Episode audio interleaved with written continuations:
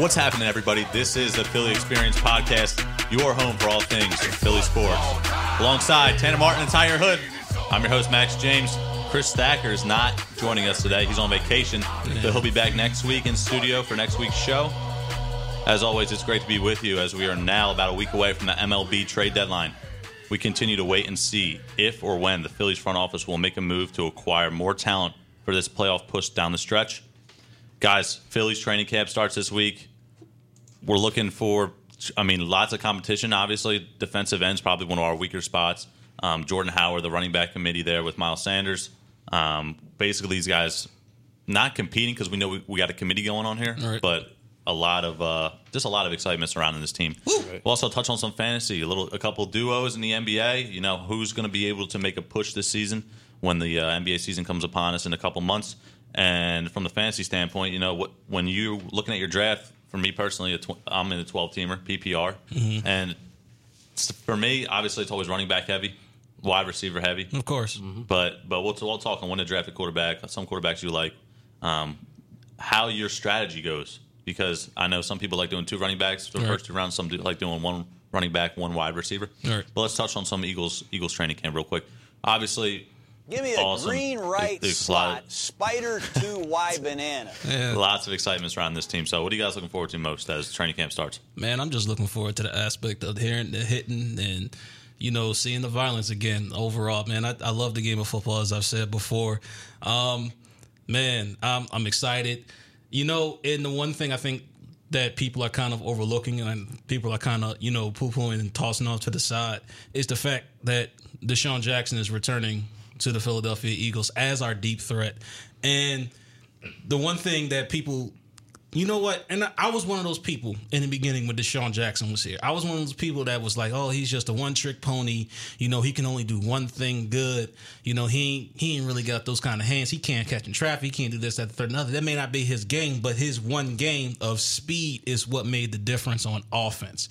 And you know, that speed is the one thing that we missed when, uh, sadly, the worst coach that I've personally ever seen, Chip Kelly, just all of a sudden just got rid of him for Was no that like reason. a wise ass comment? Yes, it was, Chip. That was a direct message straight at you. I don't care. Anyway, so, and we never really were able to replace that speed. And we kept plugging in players and we kept trying to try different players to replace that speed. One point in time, you know, after DeSean Jackson, it was Jeremy Maclin. And then after him, you know, we tried it out with Dorial Green Beckham and, you know, and a Nelson Agholor with no hands. And then the year that we won the Super Bowl, it was Torrey Smith. You know, um, last year we tried it out with Mike Wallace. Mike Wallace got hurt. We never really were was able to get that speed, and as a result, you know the the receivers, you know, they struggled to get open, and the only person that could get open was Zach Ertz. So, you know, with now that deep threat back in an offense, I think this team, especially on offense, is really going to take off. Well, what I can't look for, well, what I can look forward to, and I, I'm excited to see, is Carson Wentz in that red jersey, moving around in the pocket, throwing the ball around. I just want to see how he's doing after his injury and uh, what he has in store for us, because he's he's been underrated. This up, he's underrated right now. The. Eagles are the Eagles are getting a lot of praise, but Carson Wentz himself underrated right now. Oh yeah, because I think they, I think that they do the NFL hundred top hundred players thing, and I think he was what ninety five, something like that. 95 or 96? Yeah, and he was like number three last, year. yeah, last year. year. number three, now ninety six. Yep. That's a heck of a drop off, but you know I'm, I'm confident Carson Wentz is going to bounce back because now he finally he's not he doesn't have to focus on recovering from an injury. He can sh- focus strictly on football. You know, connecting with his receivers, learning the learning more of the playbook. And the one thing I'm expecting him to do is, you know, I'm I'm hoping that he realizes that he doesn't have to take on the entire offense. He does not have to do everything himself. Sometimes he just needs to throw the football away. You know, sometimes he just needs to defer to the running backs. Sometimes he just needs the audible. It's not all about you. And also, look who's behind you. Like there, there's no more Nick Right. Foles. Yeah. There's no security blanket. So we really need you to kind of kind of protect yourself a little bit, you know? Right. He Yeah, doesn't have the shadow of. Nick Foles, and he can stay comfortable and know that no one's really there to take his job. Right. Right, and and obviously we know we hope we hope he stays healthy. Uh, one thing I want to ask you guys is the, com- the just to compare this team to the 2017 Eagles. You know, I think I don't want to call it a Cinderella that year because we did have a lot of talent on that team. Obviously, Wentz gets hurt and Foles takes over, mm-hmm. but this year it's almost everybody around the league knows how good the Eagles are. You know how much talent we have on this mm-hmm. team, the high expectations. Do you view that as a positive, or you kind of sit there and you're like, man, like let's pump the brakes here? I get the fact that Jordan Howard you know, we think we know he's a good running back, right? But we've seen him struggle the last couple years. Miles Sanders, a rookie, you know, we hear around the league on these networks and everything. Oh man, the Eagles' backfield's great. Specifically, the backfield. I'm just giving you an example right, Right. now. And you know, there's for some people like us in Philly right now, we have our questions. You know, Jordan Howard. Everybody was saying, especially Matt Nagy, the coach of the Bears, mm-hmm. he's got three down potential. Now with our committee backfield, do you like the fact that maybe where he's spelling time, we got Sproles back now into the fold. Miles Sanders gets when I say spell time, I mean Miles Sanders gets some runs. You know, Jordan Howard gets some runs. You know, back and forth. So, do you like that committee group, or do you just do you think maybe Jordan Howard should get the bulk of the work and then have you know, especially because Sanders has had that hamstring injury recently. So, what do you guys think? I, I like the running back by committee so long as you know how to utilize that running back by committee. I think that's the one thing that the Eagles struggled with last year was figuring out which running back to use in which situations. Like sometimes I would see them use Darren Sproles in a goal line situation. I'm like, eh, unless you're doing a pass play that makes sense, and then you do a run play. Well, I, I kind of expected that too as a as a defensive player. So using Darren Sproles doesn't really make a whole lot of sense. So having Jordan Howard, a guy who you can utilize in the red zone, that bigger, stronger bruiser back, you know, that's definitely that's definitely, you know, that's a good thing to have. And then the young guy in Miles Sanders, um, Darren Sproles is signing back. I'm on record as saying that I thought that we could, you know, move on from him. Obviously, I was talked down from a certain co-host about that, but Multiple times. but you know he's back and i'm definitely appreciative of it um the question is, you know, how are they going to make room for Darren Sproles? Because I know they're going to make room for Darren Sproles. He's a he's an excellent third down running back. Only a fool would, you know, disagree. So how do they utilize him? Well, I think punt returns and kick returns, obviously, you start there. But I, I was going to ask you, Tanner, do you think he gets any third down work or any, any car- like how many carries do you think he gets per game? Like, is he getting any work? Because, like I said again, we got Corey Clement, we got Miles Sanders, we got Jordan Howard. Does he get any touches in the backfield? I think his workload will be lighter this season, uh, considering what happened to him last season, where he got injured early, early on. I think. Do they put him as primary punt returner? Because they definitely shouldn't put DeSean Jackson. No, I think you have to put him as your primary punt returner because Yeah. he's shown the ability his whole There's, career. Yeah, there's really no one else. But if you that- put him at primary punt returner, then he can't be on the field on offense Right. that much. Like I know you guys, I know um, Doug Pederson likes to spread it out wide. You know, spread them all out in the spread them all out out wide. You know, no no back in the backfield. Sometimes they get a mismatch for Darren Sproles or whatever running back is out there. But you know, that's kind of his game. So What do you think about putting like two two RBs in the backfield? Do you like having maybe I always like That's it. an not, excellent not a idea. trick, always like it. yeah, that's not, an excellent idea. not Um, like a trick play, but more like you Yeah. know just because he's such a great pass catcher out of the backfield. That is too. an excellent idea. Um, I think that's something that they will utilize more um, this season, and I think that's something that they should really take advantage because as an as a defender, you know, you start thinking to yourself, okay, I see Darren Sproles in the backfield, and I see, let's say, Jordan Howard in the backfield. I'm like, oh boy, they're Right. going to run, they're going to pass, you know. So now I'm on edge. I can't necessarily just boom come off the come off the line of scrimmage and just attack. I kind of got to think a little Right. bit, and when you get defenses thinking, that's when you can attack them best. Like what they did with Blount and Ajayi during the Super Bowl Right. season. That was just yeah, it was dangerous. Right.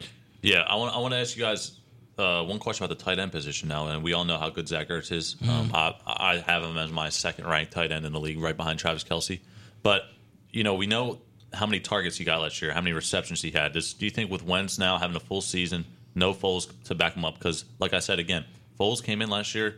People around around the world, people around the country, any football fan really said, "Listen, Foles kind of spreads the ball out more. Wentz kind of Right. just hit like the pinpoint Ertz." Do you think the ball gets spread around more this season? I think so because once again, with the addition of DeSean Jackson being able to stretch the field, I think that opens up more things, and I think that allows for receivers like Alshon Jeffery to be one on one because obviously you got to worry about the speed factor of DeSean, and no longer can defenses stack the box and stop your run. and stop Wentz. No longer can they keep that one safety high because if you keep that one safety high, then you're going to leave one of the fastest receivers in the NFL and one of the best 50-50 ball receivers in the NFL one on one. Somebody's going to be left one on one, and that's not something that you want to take that risk of. It's going to be more um, two high safeties in the backfield, preventing that. So that's going to open up more over the middle. That's going to open up more for Nelson Agholor, um, and that is going to take the pressure off of Ertz. Goedert should be in store for a better season than Agreed. last season. More uh, recoveries. He had 33. He had 334 yards, averaged 10 yards a carry, four touchdowns. Um, so yeah, with I mean it's It so should five. dangerous with both Ertz and it should be It five. should be five took a- touchdowns yep. to be exact. But it, I mean, just to Screw have. Ertz and Goedert, Dallas can block. He's real. Yeah, I mean it's going to be dangerous for the defense. Do you like the so. two? You like the two tight end sets down there? You, I mean, I love the two tight I end think sets. I think with two guys that are great pass catchers and, and great in general. I mean, I know Goedert's getting better with the pass blocking, and same thing with Ertz. You know, those guys come, or, or I should say the run blocking. But man, having those guys out there, and I think I was, me personally, was a little skeptical when we took Goedert actually in the second round a couple years ago because I didn't really think it was positioned in need. You know, at Mm-hmm. the time, you know, our secondary was kind of weak. You know, but hopefully this year, I know last year he had he had moments where he showed flashes of you know some some really good football, but I think this year he really does take a step forward, and it's all about opportunity in this league. You get the opportunity to play more, and you show, and it all, it all goes back to training camp. Like, like who's going to stand out, right? Who's going to stand out in training camp and really catch the eyes of, of this of the coaching staff? And Yep. back to what you were saying about how we feel about the Eagles being talked a lot, uh, talked about a lot, and I, I don't know. Maybe we should pump the brakes a little bit because I like the underdog role that we were playing the last two seasons, kind of. The yeah, last two that would- seasons. yeah, definitely. I I, mean- I think the Saints are still there. You got to say the Saints are still there. The Oh, Rams, absolutely. The I'm- Rams are good. I'm not Yeah. going to say we're going to completely sweep the NFC. That's you know I just don't see that happening. But in terms of your comment about the underdog thing, eventually the underdog is going to become the top dog. Yeah. And in this situation, the underdog has become the top dog. So now, because you're the top dog, you have to live by that title.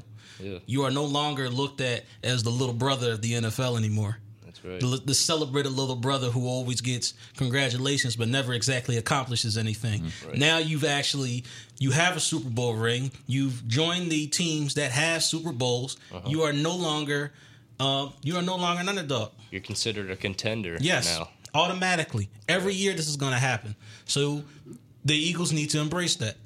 No more of using the underdog thing as a as a mentality. That mentality should be gone now. Now you need to um, focus your attention on trying to get better and trying to maintain that top dog status. Well, well, listen. One thing I want to get your opinions on. The, the, we know how good the offensive line is. I know Peters is there still, and you know we got um, a, a good offensive line, like you know one through five, all up front. You know, so I wanted to ask you on the flip side of that, the defensive line. I know we got we're good up the middle with it with the tackles, but do you have any concern there, or how how much concern do you have with it with the lack of the depth at the DN position? that it concerns me because of the way we rotate our defensive line. Um, because on the first line we have Derek Barnett and we have Brandon Graham. Then on the second line we have Vinny Curry and Joe Ostman or Josh Sweat or you know, in those two guys I haven't seen anything of that much. And Shareef Miller too, a little and Shareef Miller, him. and that's another thing too. You're you're forcing, you know, this fourth round prospect. Now, albeit I think the kid is talented and I think the kid has a future, but you're forcing him to mature early and contribute early because of your lack of depth at defensive end. Now, to get into other NFL news relating to the Eagles, um, Mike Daniels, uh, defensive end for the Is he an for the Packers. Um, he's a defensive end in their three four front. Um, he got released. He's he got released by Green Bay um, sometime this week, and there's rumors have it that he would like to. One of the teams that is are interested in bringing him in is the Philadelphia Eagles. Obviously, he grew up here in New Jersey and things like that, and that wouldn't be a bad fit. But I just feel like then you're taking you're going to take somebody who's in a three four front and you're putting him into a four three front, and there are two different defensive ends. Yeah, I mean, listen, the Packers got rid of this guy for a reason. First of all, he's 30 years old, so he's kind of older. I know Brandon Graham's 30 as well, but he's kind of older for a defensive end. He, he's going to command a lot of money, right? And he's coming off injury. I know he's a, he had a Pro Bowl season a couple years ago, but he was injured a little bit last year. So there's, there's a lot of question marks surrounding him. We know he's talented when he's on the field and playing. I mean, if if the contract again, like kind of how I said with Sproles, right? Uh, Mm-hmm. The contract was right. We signed him to the minimum, and we got him back. So if the contract's right, I think you got to look for it based on the fact that man, you're one injury away from that at that defensive end position, like True. Barnett or somebody, from being in some serious trouble there. So True, and but I feel as though because you have so many young guys that need to really learn what it means to be a defensive end, and your one veteran is Brandon Graham at that defensive end position, it would kind of be good to bring in another veteran. I mean, we've had discussions about this, you know, about keeping players because they are veterans. For example, me and you still go at odds about Jason Peters. I I like Andre Dillard. I do. I think he's going to be an excellent left tackle, future left tackle. But it's nothing like getting that hands-on experience from a guy who's done it for umpteen years, who's been a Pro Bowler, who's been very successful at it. It's nothing like getting that knowledge. Now, now from the flip side of that, here's here's the thing where this comes in the money situation, right? We, Mike Daniels, right? He was going to want some money. If we didn't sign Peters 13 million, if we got 13 million freed up, go out and get I Mike think, Daniels. I think we have twenty-four million dollars left in cap. So, Do you think can- that's enough to get this guy on this team? Yeah, sign him for like maybe seven, eight mil for one year, or maybe an option for two years, a team option for two years, or a player option for two years, and then you have a solid guy in your in in your on your uh, defensive line rotation. That would be great, only because listen, like Derek Barnett, we know how great he is. He was drafted in the first round, and, and Brandon Graham re-signed, which I wasn't a huge fan of. Me neither. But I mean, nothing, nothing we can do about it. He's done a lot for us, and he's back now. So um, after that, there's just I get Vinny Curry. I get it. You know, he he he won the Super Bowl in 2017 in our scheme. He's coming back, but there's no you know confidence. There's no real confidence level. And listen, we we won that Super Bowl. A big part of it was getting to that quarterback. Yes. the rotations, keeping guys you know healthy, keeping them you know fresh. Getting guys in Yep. rotation, like you said, like you mentioned earlier, And taking pressure off of that um, those defensive backs, which And on top of that, our talented defensive line, like Fletcher Cox, would get there by himself. Like, Yeah. just Yeah, move the center out of the way. So I think uh, it's it's a position that has kind of been there as far as the need for it, the defensive end for the last maybe month or two. We haven't really addressed it. So I guess Howie either he wants to play smart with the cap, or you know he really thinks these guys are going to you know improve quickly when the season comes. And speaking of defensive end, um, another another rumor that I've heard is that Jadeveon Clowney, defensive outside uh, defensive end slash outside linebacker for the Houston Texans, um, they're him and the Houston Texans are in a contract bind right now. He obviously wants a new contract. He wants to get paid, and the Houston Texans don't seem like they want to pay him.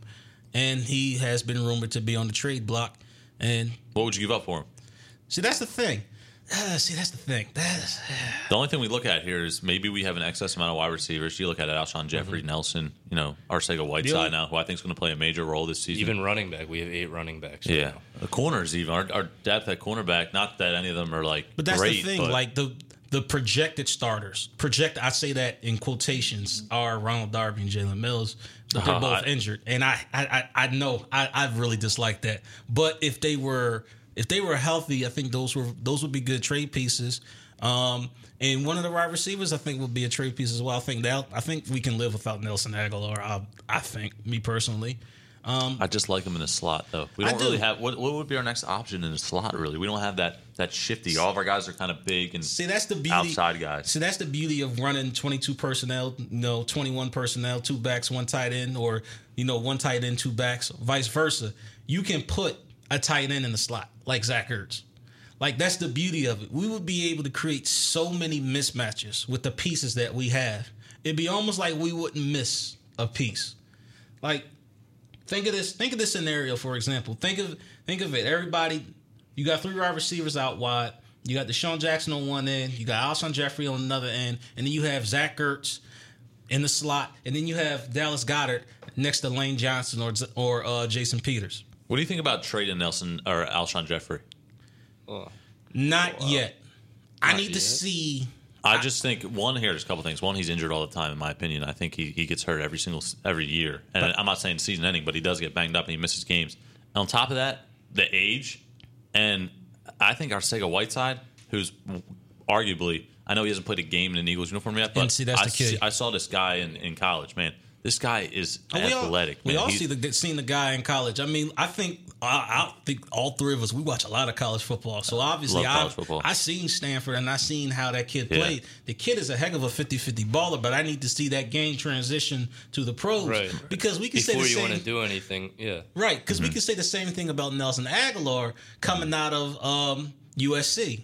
Right. I think you can just get something big time for this guy. And, and I know I don't want to get him, you know, up to the 32, 33 age range before he, you know he drops off a little bit. But again, you're right. Like, listen, Argus Arcega Whiteside come out this year and have like a Nelson, Nelson Agholor year where he just kind of you know lays an egg. Right, But exactly. but like look at Agholor. He bounces back the next year or two after that, and now he's come become a really good, you know, uh, solid, you know, number two, maybe number three receiver on, on the offense. And you know, and that wouldn't be a bad. You know, that's not a bad thing to have. But I, I just need to see what the kid has, and Right. if the kid's game can transition to the pros. What do you guys make of the cornerback situation? I know we have so many guys at safety. Maddox back there. Jenkins will obviously get somewhat a, a ton of playing time.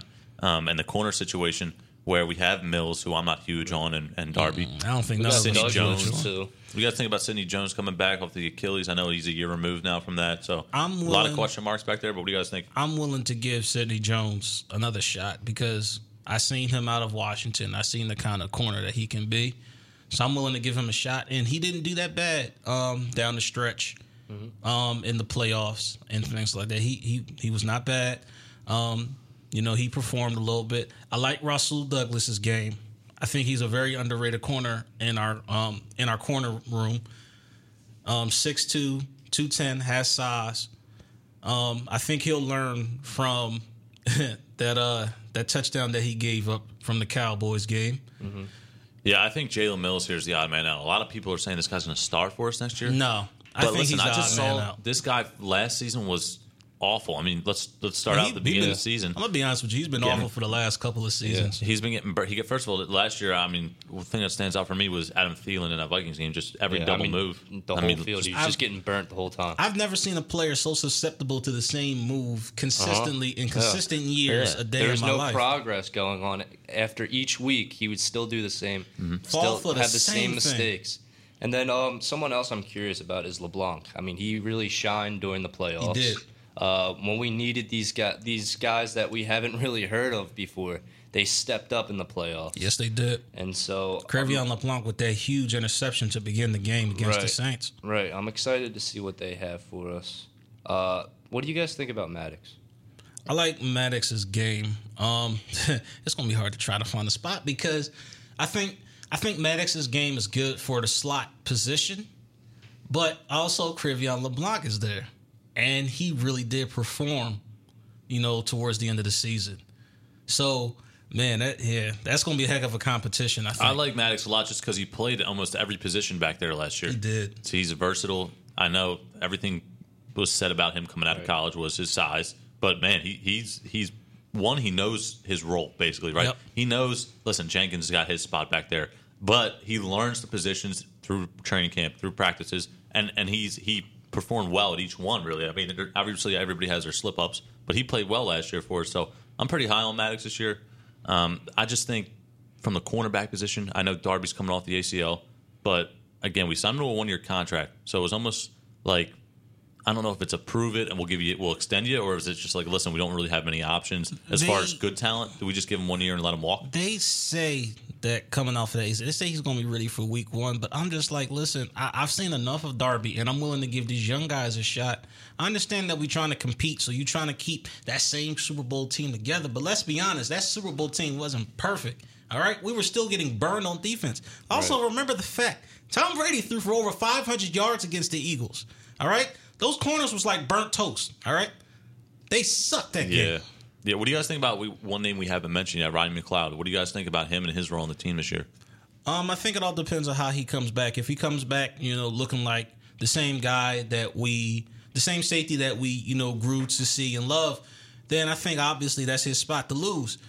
But if he doesn't come out, you know, after that injury looking the same, then uh, we still got Maddox, you know, behind him. So, you know, it's I just hope that that guys take steps forward this year because we do have Yeah. potential back there. We do. and it's and, and the last couple seasons we've always talked about how the secondary has always been kind of a weakness for us. Right. But now the fact we have depth, I just hope like maybe just two, just two, two out of the six or seven guys take a step forward and really become good players. Yep. So then we have we can we can say the names with confidence. You know, we can Right. say, "Oh, Maddox, we have Maddox back there." Right. Kind of how it is with Jenkins. We say Jenkins, and he's, we got confidence in him. Like, "Oh, we got Jenkins there." You know what I mean?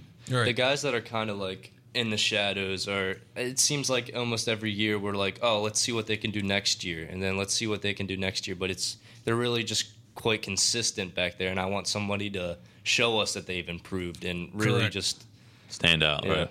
and somebody like Max said to have confidence in. Like Yeah. I, I can't say definitely that I have confidence in these young corners. Mm-hmm. Right, and they're just really going in when someone else is injured, Right. Too, so they're kind of just thrown in there real quick, and Right. they're not really having that much field time. Yeah. Well, well, yeah, we were banged up back there last year. That's, Yes, we that's why like guys like LeBlanc got an Seems like that's what happens every every season towards the end. The guys are just thrown in there. Yep. One guy that I hope really takes a step forward this year because I know he has potential. Sidney Jones, you know, like you mentioned earlier, Yeah. too, the the potential out of Washington. He was great coming off the Achilles tear, which is one of the you know more gruesome injuries to have as Yeah. far as a corner, especially.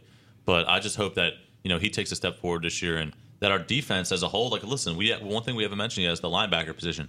I think we're pretty solid there with Bradham in Mm-hmm. Oh, yeah. there, especially Nigel Bradham. I've always know- been a big fan of him. You know, and in the off season, when the off season first started, I was kind of worried about that linebacking position. But now I, I have confidence. You know, us picking up Zach Brown, and we still have Nigel Bradham, and also another guy that you know can fill the other side, fill the other linebacker position is uh, Paul Worrilow, guy we picked up a couple years ago, but never got to play due to the fact that he tore his ACL in camp. So you know we're good at linebacker, but the thing about it is, I really you, and to be honest with you, in today's NFL, you really don't have to worry about a third linebacker because everybody pretty much plays three wide receivers, mm-hmm. three three wideouts. So, you know, you don't have to worry about that other linebacking position. So, two linebackers, solid, cool, we yeah, good. I'm with you. All right, let's take a look around the league now. We know how good the Eagles are and how much potential they have, but you know, you look around the league, and, and one thing I want to mention real quick: the whole the whole situation with Tyreek Hill. He's back now from from that possible suspension that that never was. Mm-hmm. No, he's Patty Mahomes has another weapon there. What do you guys like in the Chiefs? Do you like where they stand? Damien Williams, a career backup running back, he's going to take the reins, as Andy Reid said previously earlier this week. That you know, Damien Williams is the guy in that backfield. Do you do you like where the Chiefs stand? Do you think they can compete? Because listen, you I know, I know they can compete, but do you think they can compete with the Patriots teams like that for for a Super Bowl and really take a step forward? Because listen, they lost Kareem Hunt, who I Right. know he was he was a I know he's a big piece to their, to their puzzle. To But be they- honest, Uh, go I, ahead. I thought the Chiefs were cooked after I found out after they lost Kareem Hunt, Agreed. and then I for sure thought they were going to lose Tyreek, Agreed. and just all this hype around Mahomes. I thought they were just bound to wreck at some point, but now that Tyreek's coming back, and I've been watching clips of Mahomes recently and how Mm-hmm. he's been even still improving his game. It's just man, the Chiefs, they're going to get there. They're going to get there. Oh yeah, they're going to go far in the AFC. I think that's the one team that can really rival the Patriots. I think honestly, if Andy Reid can kind of get his coaching thing together, Yeah. I think that's the one team The that can beat the Patriots dynasty Right. within the AFC. What what side do you think is going to be more competitive this year? Do you think the NFC or the AFC is going to be like with teams competing, really going back and forth, battling for you know spot in the NFC Championship game or Super Bowl? Well, let's think about this for a minute. Let's think in the NFC, you have the Eagles, you have the Saints, um, you have the Rams, you have the Seahawks that's always competing. Mm-hmm. So outside of those four teams, in Chicago, Chicago's a, a, wild card team. Rodgers, Green Bay coming with Rodgers and you still back. have and you still have it's a Green Bay.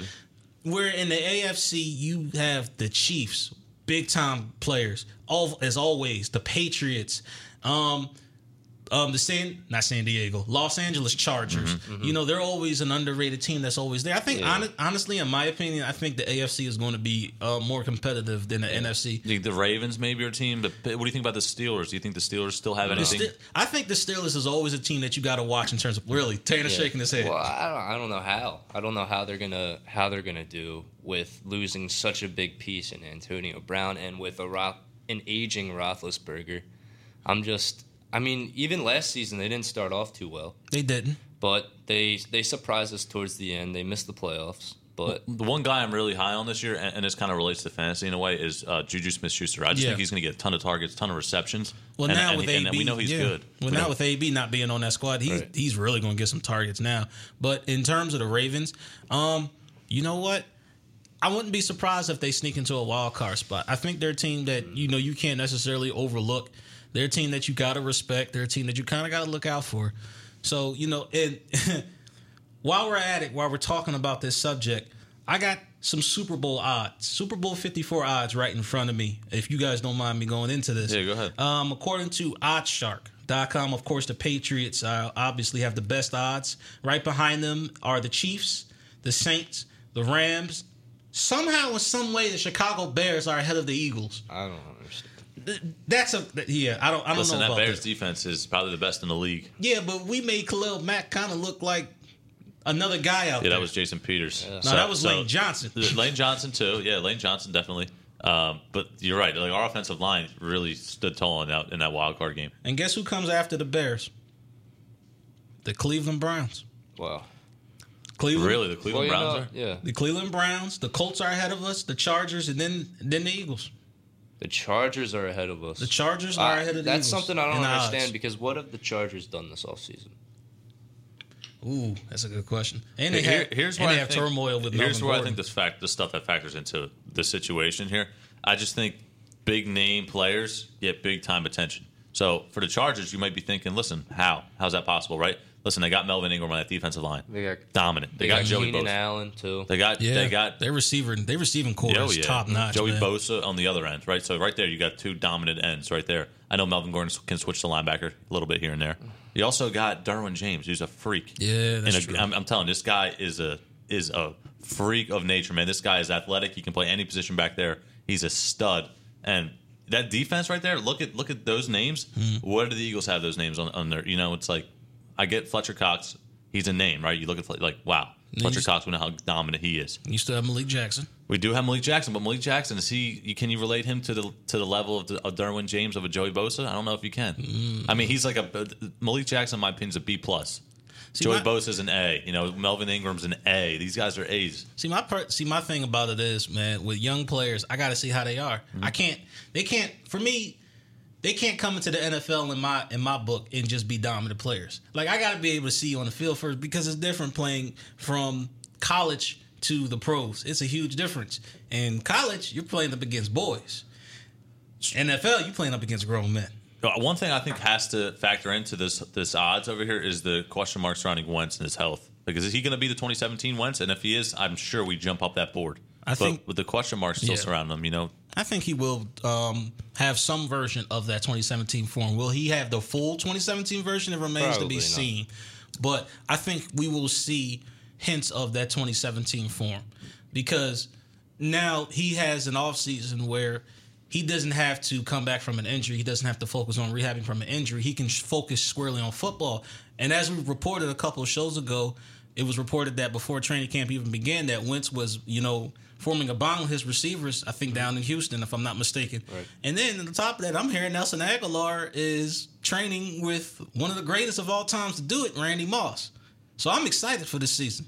I'm Right. excited for the Eagles. And since we're on the topic of wide receivers now, you mentioned Nelson and um, the Saints. Thomas is a no-show at camp, and with Melvin Gordon going through his contract thing, do you think NFL is kind of taking a page out of the NBA's book, and players are really standing up for how much money they're worth? And what do you think going forward? How do you think this is going to affect the NFL? I think I think yeah, I think I agree with you 100. percent I think it's a great point you just brought up. Um, yeah, I do actually. I think the, a lot of the NBA free agency. I mean, you saw how many atten- how much attention it got. Right. People tweeting out, people posting about it. You know how crazy it's been. All these guys moving. But at the end of the day, I mean, listen, the names you're mentioning here, Zeke. I mean, how many top seasons has he had as the top rusher in this league? Yep. You look at Melvin Gordon. I mean, these both of those running backs are top five in the league. And look at Michael Thomas, Mister Consistent. I mean, Right. this guy just puts up stats Yeah. and numbers. Definitely deserves the money that He he, deserves does. it. You can't blame these guys for not showing No, up. no, no, you can't blame them. And then, like, and then, as I've said before, you're playing in a contact sport where one good hit and your career is over. Uh-huh. So, of course, I'm going to want my money. I'm putting my body on the line every Sunday, every Yeah, Monday, definitely. every Thursday, Saturday sometimes. From Thomas's perspective, and here's why I think it's different with him. He, first of all, he plays a different position, right? The running back years on on the legs of those guys, you know, they're short.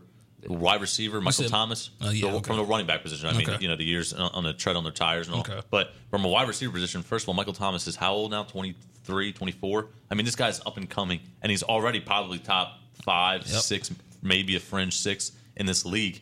You got to pay that man. This this guy's a superstar talent. But here's the scary part when it comes to the Saints and their receivers. they're relying on Drew Brees, and Drew Brees can make any receiver look good. Because let's be honest, after Michael Thomas, what other receivers do we know what they have outside of Ted Ginn? Uh, nobody. Maybe I mean if you want to throw on their tight end now, to get Jared Cook and, and Alvin Kamara catches a lot of passes out of the backfield. Right. Yeah. But yeah, you're right. I agree that they don't really have anybody else. And again, let's go back relating this to fantasy. Another guy who's going to get a lot of targets. There's no competition there with him. So if you're mm-hmm. looking at you're looking at the back end of the first round, early second, you know, guys like Julio. Again, we another name we haven't mentioned. Yep. He's also in kind of a contract dispute too. He wants some. He wants more money. Now, again, different situation there, right? He's 30 years old. Right. Do you want to pay him that mega mega contract? I get what he's done, but you're paying him for what he's going to do, not what he's done in the past. And all that's being true, but then you have to also look at who he's catching balls from, who he's making look good. I don't think, and I actually know a Falcons fan. Um, I don't think. Well, first off, this Falcons fan in particular, he doesn't think that highly of Matt Ryan, and neither do I. Really? Why is that? Because I'm kind of high on Matt Ryan. Mad you There's times where Matt Ryan looks like one of the elite quarterbacks in the NFL, and then there's times where Matt Ryan will throw a pass, and I'm like, what the heck were you looking at? Are you talking about Matt Ryan from a fantasy standpoint or a football standpoint? I'm talking. This is strictly from a um a Just a football, football standpoint. standpoint. Now, in terms of fantasy, I think you can grab him. I think he's top five quarterback in fantasy Yeah. definitely this year. I mean, this guy him- throws it. Lots of weapons surrounding him. He would be a nice pick in terms of fantasy value. Mm-hmm. Yes, but in terms of NFL NFL value, eh, I don't value him that high. He does make some poor decisions with the football, but I mean, he's got a ton of ton of weapons around him. Calvin Ridley, Devonta Freeman's back and healthy. I think the Falcons, they're they're. I think they're going to be a surprise team. They are. this year. I think a lot of people aren't talking to them. I know Right. that a lot of people are saying the Saints are going to win that division, which again, it's hard to argue that they probably are. But again, we're talking about how great the NBA season is going to be. This NFL season coming up, we got a healthy Cam Newton now in that division. Yup. Uh, Jameis Winston's going to get one more shot with Bruce Yeah. Arians. So Yeah. it, it's it's going to be it's going to be fun this year. I mean, Yeah. lots of uh, lots of news surrounding that division as a whole. Really, I know Tampa Bay. I think Mr. Crablegs is going to continue to eat L's instead of W's. I'm just saying. Uh, you- Yeah, and and what do the Buccaneers do when um they're just playing a they tough get division, a, dude. they get another they get another season of Jameis Winston just doing what he did last season, and now who who do they throw in because they had Fitz last season. well, th- that's the that's the problem. They don't have anybody else, and and they're really relying on Winston to take the they're, next step. they're banking on Winston, and then next season if he does the same, do you trade him? You cut bait. Yeah, you just got to cut bait. Yeah, with him. you got to. I mean, this guy is the number one overall pick. That's why he's getting so many chances. Right. That's That's, the only reason why. I mean, especially not just talking about his talent, which has been kind of questionable. His decision making throws a ton of picks, but and also was on the off the field stuff Yep. too. I mean, you throw all that together with a guy who's drafted fourth, fifth round. He's like he's out of the league by this point. Yep. But because, and, and factor in the fact that he's a quarterback one, so Yep. there's not a lot of that either. Not a lot of stud quarterbacks out there. So that division to me, you know, that the Saints and the the Falcons, the Panthers, and the Bucks. It's gonna be a fun divi- division to watch this year, and I think on top of all that, with Cam coming back, we haven't mentioned a lot. Yes. Can he become that that Super Bowl type Cam Newton that we saw a couple years ago? And uh, you know what? I'm I'm sick of the rhetoric with Cam that he doesn't know how to read defenses. I'm, I'm sick of that. After the show, I'm going to show you guys this clip where he describes what He a quarter the play. what a quarterback goes through within those 15 to 20 seconds that's left on the clock after The play clock. you come out yeah. the huddle. Like this, like Cam Newton is actually a very very intelligent quarterback. Right. So for people to say and people keep poo pooing and tossing Cam Newton off to the side, it's ridiculous. I'm tired of hearing it. He's he's got to be a top ten quarterback in this league, right? You would think. I I think so. I think you can arguably say, yeah, you can fight with me about that. I think he's a top ten quarterback You when healthy. I should about say. Yeah, when healthy, you can fight with me about that. But I'm tired of hearing the rhetoric that he's not an intelligent quarterback. I don't want to hear that no more. I'm with you. I'm with you on that. Hard to argue. Before we um before we move on, let's let's take this football discussion a little closer to home in terms of the NFC East and how we think that's going to shape out. Well, I Um, think the Redskins are awful, and I think the Giants suck. So I think it's a two horse race. It seems like It's it's, a two-horse race. It's usually going to go between the Cowboys and the Eagles, but the Redskins did surprise last season. For a second, I thought they were going to win the division. You know, if if Al Smith butt doesn't go down, Yeah. Yeah, Sanchez? it- right? Oh, difference. let- I mean, yeah, and Sanchez did retire this season. Now that you mention him, Yeah. the the infamous butt fumble will be forever remembered. yeah. It's about damn time. Just just Remember he I came mean- in to back up uh, Colt McCoy last year in that Redskins Yeah. game. That Uh, was yeah, funny. yeah. It. I mean, hey, uh, Mark Sanchez is the one of two quarterbacks to bring down both Peyton and Brady in the playoffs. That's true. You know the other quarterback, who else? Joe Flacco. Funny. Two. That's a lot. Now listen, that's a stat you bring up there because a lot of people That's are good hitting on. Joe Flacco. A lot That's- of people just say he Right. sucks. that's a good job But- out of you. That is that's some got- good points I there. gotta give you one of these, man. I got. I gotta give you one of these. There you Thank go. you, thank you. But really, you should be clapping Mark Sanchez. Listen, I- I think. Do you, do you guys think Dwayne Haskins starts this season as the starting quarterback? Because they do have a little. I mean, look, they signed Landon. Collins to have Ryan. Kerrigan, but you're telling me they might get rid of Trent Williams. So Yeah, that's the that's the rumor that I'm hearing. Um, they're in a contract dispute. Um, they feel like Trent Williams, you know, they're, he's not worth the contract, and they're talking about releasing him before the start of the season. You're releasing one of the best left tackles in football, just like that. That's how you know you have a dysfunctional, um, a dysfunctional program. I mean, and then on top of that, then they got rid of Mason Foster because they believe that this young linebacker that they drafted last year. I mean, come on now, what is the matter with Washington at this point? I don't. Listen, they, they got laughing some no, names. they Giants got some names. laughing stock. Ryan Kerrigan, he's another name who's who's been pretty solid for them. Yes. So they got some guys there, but I want to talk about some Giants. I think the fact that they already Oh, they boy. already said Eli's going to start the season. He's going to start. Daniel Jones. Listen, this guy was sixth overall pick, and the fact that the coach went out of his way and said, "Listen, there's no competition. There's no even competition in training camp. Eli's our guy." Yeah. How do you how do you say that? That means Well, that I mean, you got someone called Daniel Jones. You drafted Daniel Jones, and um, This I they say they were high on him, which is Yeah. obviously why they drafted him that high. The thing is that you definitely have to keep Eli in for a little bit and have Daniel Jones kind of follow behind him. And I mean, it's it is Eli Manning. This guy has two rings. I think it's a horrible idea. I think it's, I think hey, it's horrible. I, I don't like Eli Manning either. I don't if think I'm a none Giants of us like fan, Eli at this point. If you're a Giants fan, right? At this say, point, I say I'm never sitting here and I'm a Giants fan and I'm like, oh, Eli's going to start the season. Let me move over if you're Uh, Jones. How, how many? How this is an example. This is only an example. How how many games does this Eli get before it's like, listen, give Daniel Jones a shot? I mean, how much worse can it get? Because we saw Eli every game last year. He can't throw anymore. Half the season, when they find out they have no wins, they'll throw Daniel Jones in there. yeah, but then you're throwing, but then you're throwing a young kid into a problematic situation. I Like, think the Giants are going to be the worst Can't team put in it football past this the year. Giants. Like you're setting the kid up for failure doing that. I Hey, think I that's mean- cruel and unusual punishment. Uh, We can say all this and all, all we want, but until Daniel Jones actually steps on that field and shows us what we got, we have no idea if, if this kid's going to be Yeah, I'm looking terrible. at I'm looking at his career uh, throwing percentage at 58. percent That's that's not Do man. you That's think, horrible. Do you think where do you put the Giants as far as worst teams in the league this year? Do you put them down right right there, one of the worst, yeah, Uh, the worst? I won't say the worst, but you can put them as one of the worst. I, I could go as far as to say they're going to be the worst team. I, I said that a couple a couple minutes ago, but then you then you got to think around the whole league. Like Over Denver's under going to be bad. Bengals, Bengals are going to be bad this year. Yeah. Uh, the so Lions. Mm, I don't think the Lions are going to be that bad. I think the Lions are, are going to be pretty Vegas bad. actually has the worst Super Bowl odds. Vegas actually has the Miami Dolphins as the worst Ooh, the, team. the Cardinals. The Cardinals are going to be really bad too. that no, yes, Uh, yes, Kyler Murray could shock some oh, people. Kyler Murray. yeah. But is Kyler One guy. Murray and old Larry Fitzgerald and who else? Da- David Johnson. Okay. They got that Hakeem Butler. Jets. This guy's been compared to LeBron on the football field. Hakeem Butler from from Iowa State, and they also have Christian Kirk, who's you know I'm, I'm hearing good things from Christian. I'm curious Christian to Kirk. see how the Jets are going to do with the highest paid running back.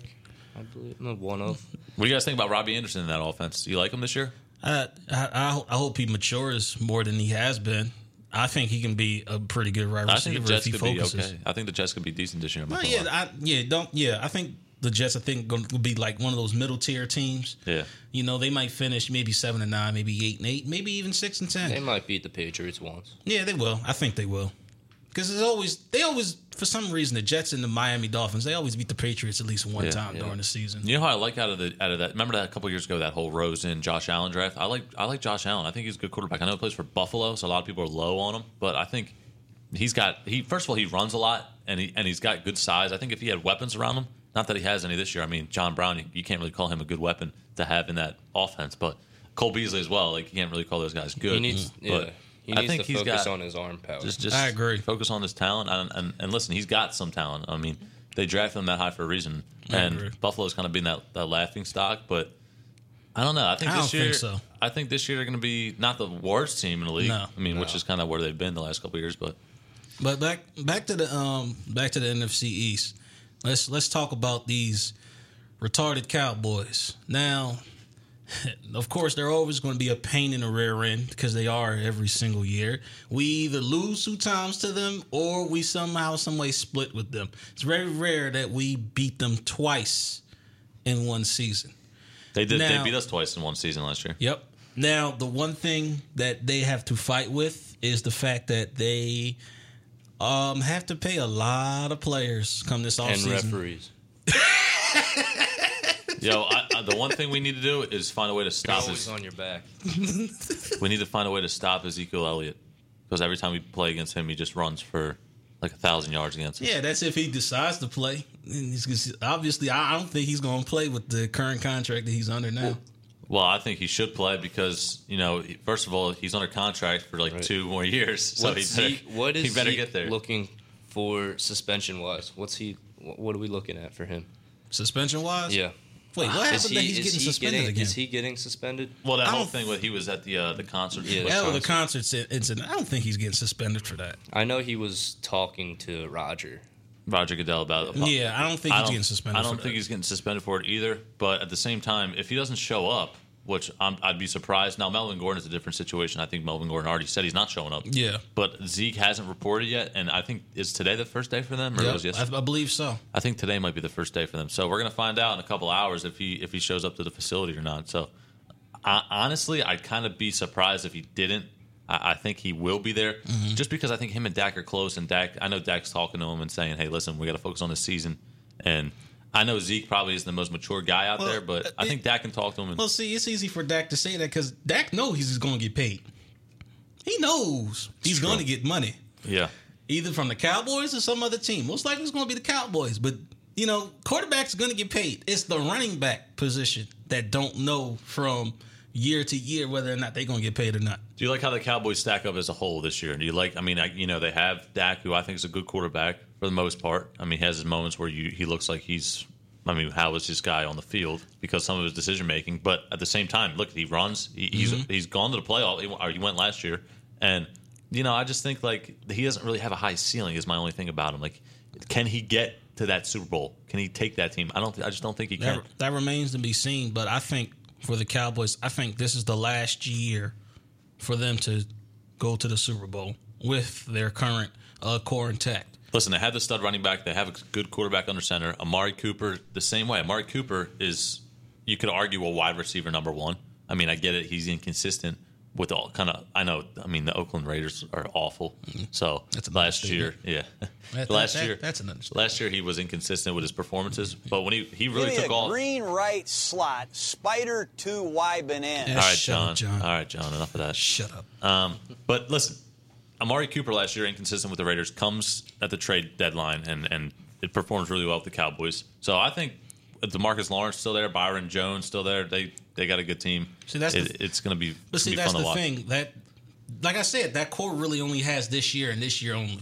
Because otherwise, you got to pay a bunch of players. Demarcus Lawrence is locked in, and I think they made him the highest paid player in franchise history. He's already locked in. But now you have Jalen to. Smith, Vander Esch. I You mean, have God, to pay. they're- You have to they're pay. Jaylon Smith. You have to pay Amari Cooper. You gonna, then you got to figure out how you are going to pay Ezekiel Elliott, And Dak. Dak. Prescott, Zack Martin, and Travis Frederick. And all of these They players demand big money. Good luck. And I'm glad it ain't our issue. One thing I'll say about Dallas, they do draft really well. They drafted Vander Esch, Vander Esch. and people were saying, "Man, who the hell's Vander Esch?" That's the funny part. and he and he The came thing in. is, the Eagles could have drafted Vander Esch, and we were, but it was kind of a spite thing to draft a guy, Dallas Goedert, who Dallas wanted. But I think I think Dallas is gonna I think Dallas is gonna be um, one of the key with factors this year. Witten's back. People are forgetting Witten's back this year. Eh, I'm just saying. He, he couldn't do anything in the booth, so he had to come back on the field. I agree. But but listen, they took a shot on Jaylon Smith. They drafted Byron Jones high, and he was he turned out to be you know great for him. Zeke, they I mean the guys they draft, and especially look at that O line. I mean the guys one through five across that O line. I mean you look at that, they they draft really really They really do. well. One They thing we do. do is we don't draft that well. You know, we we'll pick and choose when we want to draft. some well. years it's like hit or miss. I mean, it all depends. If we can draft better, I mean, it'd be a lot easier to win games. Obviously, Agreed. All right, so we're on the football topic. So let's start with wide receiver duo. What who who has the best wide receiver duo in football? Because we so far we've been watching basketball and the signings and everyone becoming a duo, Mm-hmm. but now we're on football. So who ha- which team in the NFL has the best wide receiver duo? Ooh, that's a good one.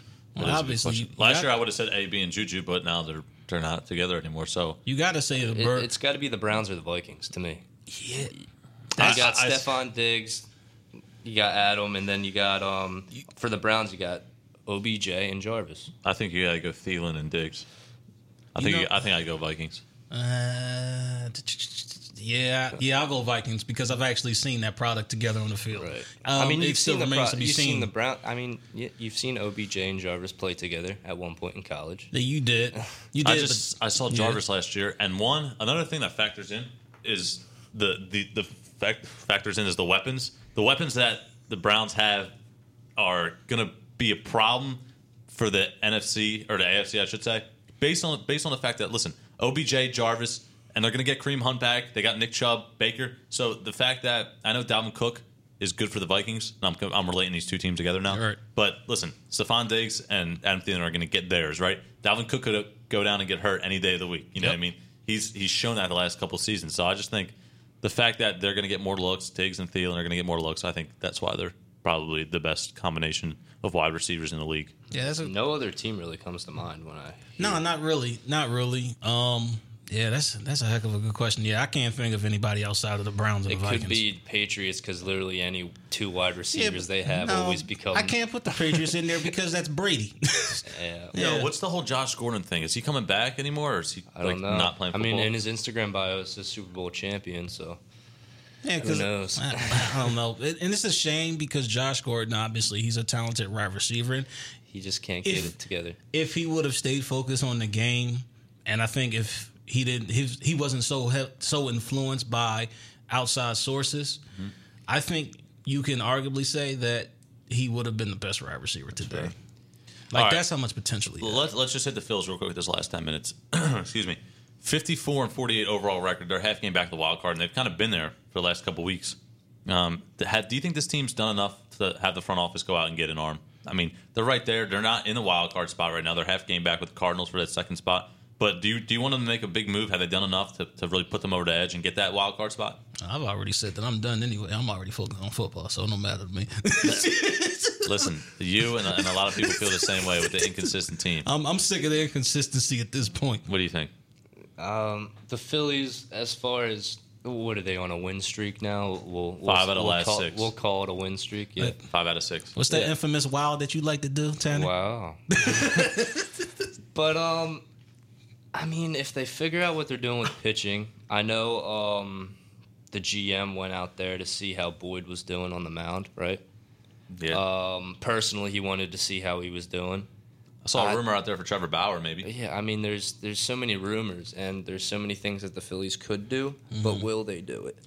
What, what do you think about Drew Smyly's start? He had a great start. His first, you know, we picked him up and he pitched really well. Pivetta gets moved to the bullpen. Do you like the move with Pivetta getting moved? I know he, he, he pitched two and two thirds scoreless innings. He's been great since he got moved there a couple. I mean, I'd say about a week ago, a couple So days ago. Smyly, he pitched six innings, uh, let up four hits, one earned run, eight strikeouts.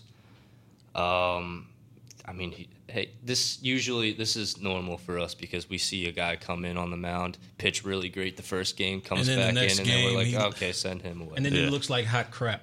Yeah, The next next go out. so Huge series against the Braves coming up this weekend. I mean, it, it, listen, this. I know we're probably not chasing for the division title anymore because we're six games out.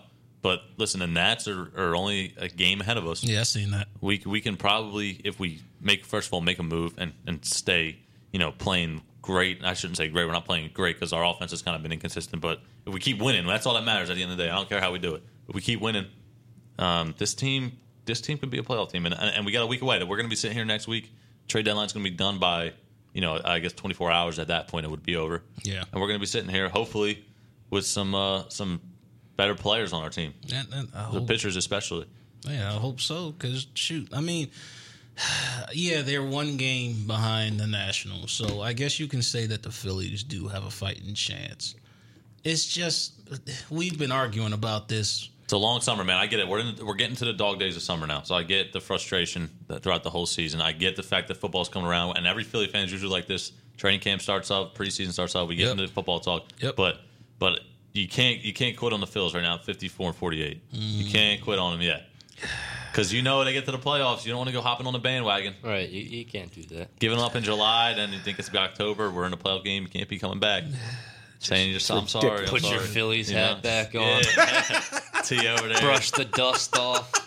takes the Eagles shirt off. Puts the I'm not Phillies taking no shirt Eagles. back on. Oh, you know that- and that's, that's hard to do. Y'all know that. You gotta, you gotta stick with it. While Now we, let's- yeah, go ahead, go ahead. While we have a little bit, I we should jump to the Sixers. Maybe talk about that. We have one roster spot left. Okay. Uh, on the board, there's still Jamal Caw- Crawford, Vince Carter, uh, Sean Kilpatrick, Shaun Livingston, Carmelo. oh man, what is this like 2008 or Lance something? Stephenson, Jeremy Lin, Trey Burke, Kenneth, uh, and then like Kenneth Faried. Faried, yeah.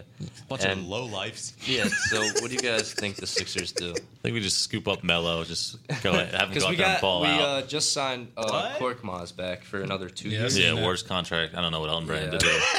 I don't know, but there's not really anyone left out there. pisses me off. Just snag Jr. Swish, bro. Jr. Swish can can hit those threes, and he can be like the Kyle Korver that we wanted, but then he just ridiculous. stabbed Right. us in the back and went to Milwaukee. Right.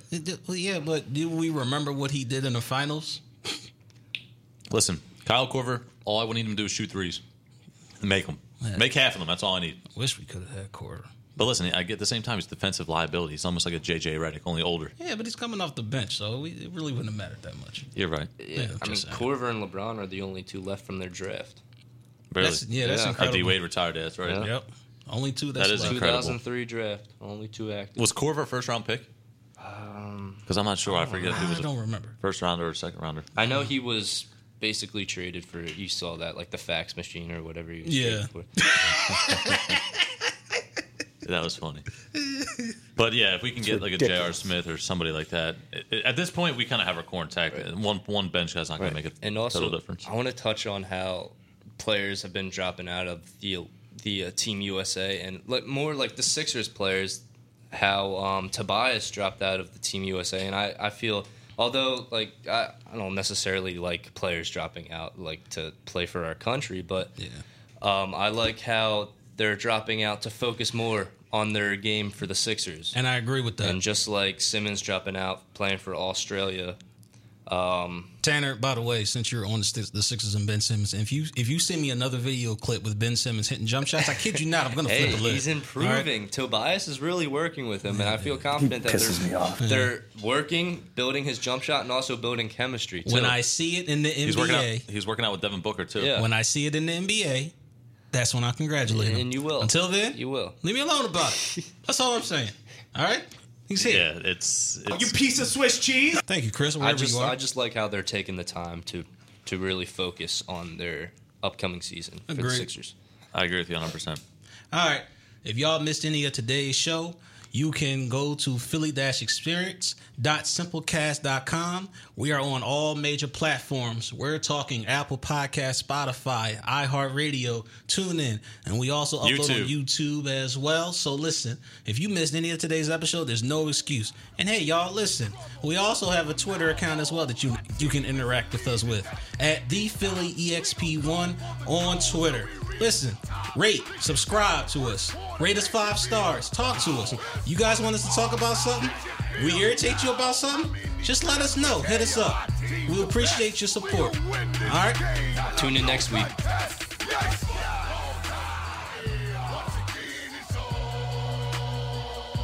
You're always on your. We talking about practice. It's Nicholas Goat.